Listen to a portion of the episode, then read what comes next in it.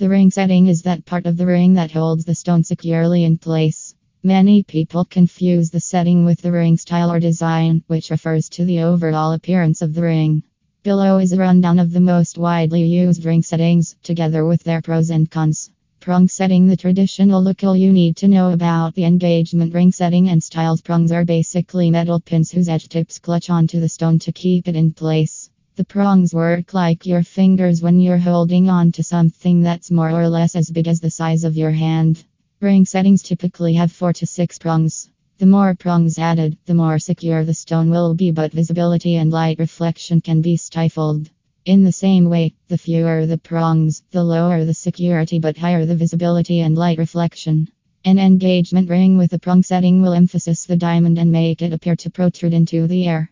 However, this may cause the diamond along with the setting to catch on objects such as clothes or hair or worse on hard objects. This can be an issue especially if you are wearing the ring on the dominant hand. The Tiffany setting This is a type of prong setting that was created and trademarked by Tiffany & Co. It has six prongs designed to create maximum light reflection and therefore to enhance the diamond's brilliance with the least amount of metal obstructing the diamond. Just like the ordinary prong setting, it shares the same advantages and disadvantages when it comes to the safety of the stone. It is generally seen as the world's favorite engagement ring setting.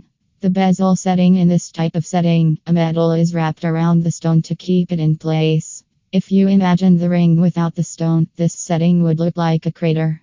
There are two types of bezel setting.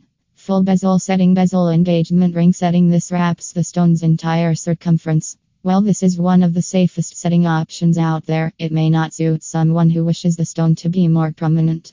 Partial bezel setting This setting leaves the sides of the stone uncovered, which means the stone is more visible.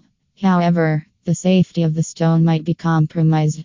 Unlike the prong setting, where the prongs are positioned to create a balanced grip around the stone, this level of balance might not be sufficiently secure. If a great amount of force hits the stone at its side, there is a greater possibility of damage to the stone.